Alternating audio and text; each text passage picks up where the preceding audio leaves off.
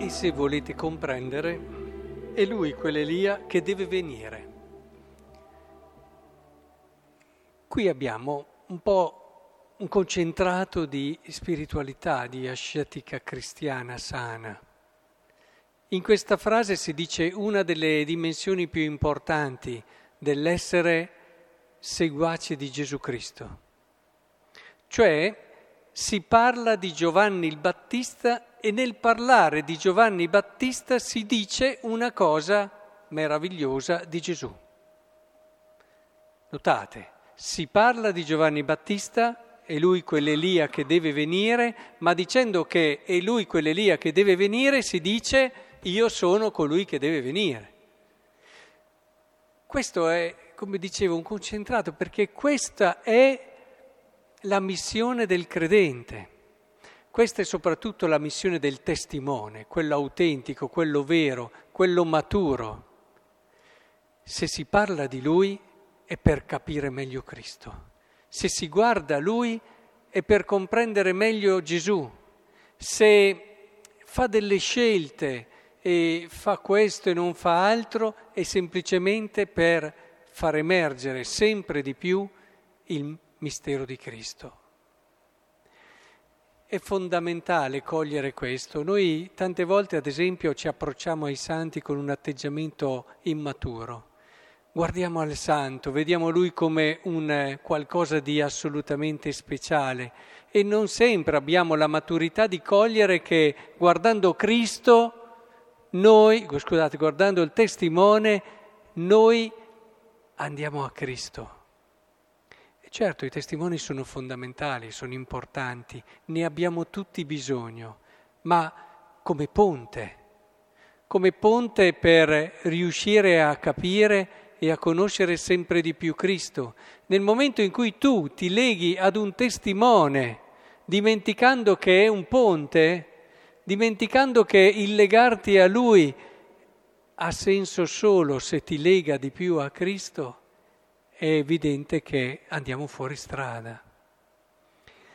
È un equilibrio non facile perché da una parte bisogna ricordarci che come uomini, esseri umani, e il Signore stesso si è incarnato e lo stiamo meditando per prepararci a questo Natale, abbiamo bisogno di qualcosa anche di concreto, di visibile, di toccabile abbiamo bisogno di qualcuno che in un qualche modo ci renda visibile e palpabile quello che è il mistero di Cristo. E, ed è chiaro che quando una persona fa questo, inevitabilmente siamo portati a legarci a lei, inevitabilmente siamo portati ad esserne riconoscenti, inevitabilmente eh, ci sono anche proprio dei legami che si instaurano anche di figliolanza, a volte spirituale, eccetera, però sempre tenendo presente questo, che è per Cristo. E questo, attenzione, vale anche per Maria, eh? vale anche per la Madonna. Sarebbe, eh, se volete veramente dar fastidio a Maria, poi lei è buona, ci perdona, però fissatevi su di lei dimenticando che guardando a lei si deve guardare Cristo. Se c'è una cosa che dà fastidio a Maria è quella lì, perché lei che è maturità nel massima espressione di fede, lei che non ha conosciuto il peccato sa che il significato il senso del nostro essere qui e in particolare del suo. Lei c'è stata per portarci Cristo e se, se, questo lo è stato da un punto di vista fisico, lo è ancora di più da un punto di vista spirituale. Lei ci è data e la devozione a Maria ci sono date perché noi possiamo aprirci sempre di più al mistero meraviglioso e grande di Cristo.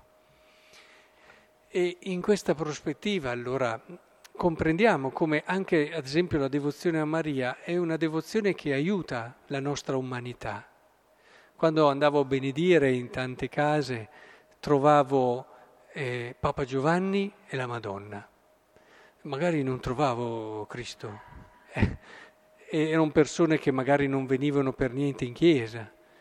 E questo ti fa capire come la Madonna e ad esempio il Papa Buono con il suo modo di essere eh, riuscivano a catturare anche quelli che erano elementi di umanità. E questo ci sta, ci sta, questo possiamo capirlo, questo ha un suo senso. L'importante però è per queste persone magari è stato anche l'unico aggancio che un po' le ha tenute aperte ad una dimensione di fede spirituale, magari scontenti della Chiesa, degli scandali che sentivano e così via. Però non dimentichiamo mai che per chi voglia davvero crescere in una fede matura, ed è fondamentale se vogliamo davvero essere efficaci, è questo, questa necessità di umanità deve essere però sempre al servizio dell'incontro con Lui, il Dio che si è fatto uomo, che è Gesù Cristo, che, col quale Dio ha detto tutto quello che doveva dire e non ha altro da dirci oltre a Cristo. Che il Signore in questo senso ci aiuti, perché è bellissimo. Eh, cioè, quando i testimoni ci aiutano e sono via in modo sano, allora scopri la bellezza di Cristo anche attraverso l'umanità di chi ti ci ha portato a Lui. Allora cogli i tratti, cogli dimensione che rendono davvero Cristo così concreto, vivo, presente nella tua vita e tutto diventa estremamente bello, ricco e carico di speranza.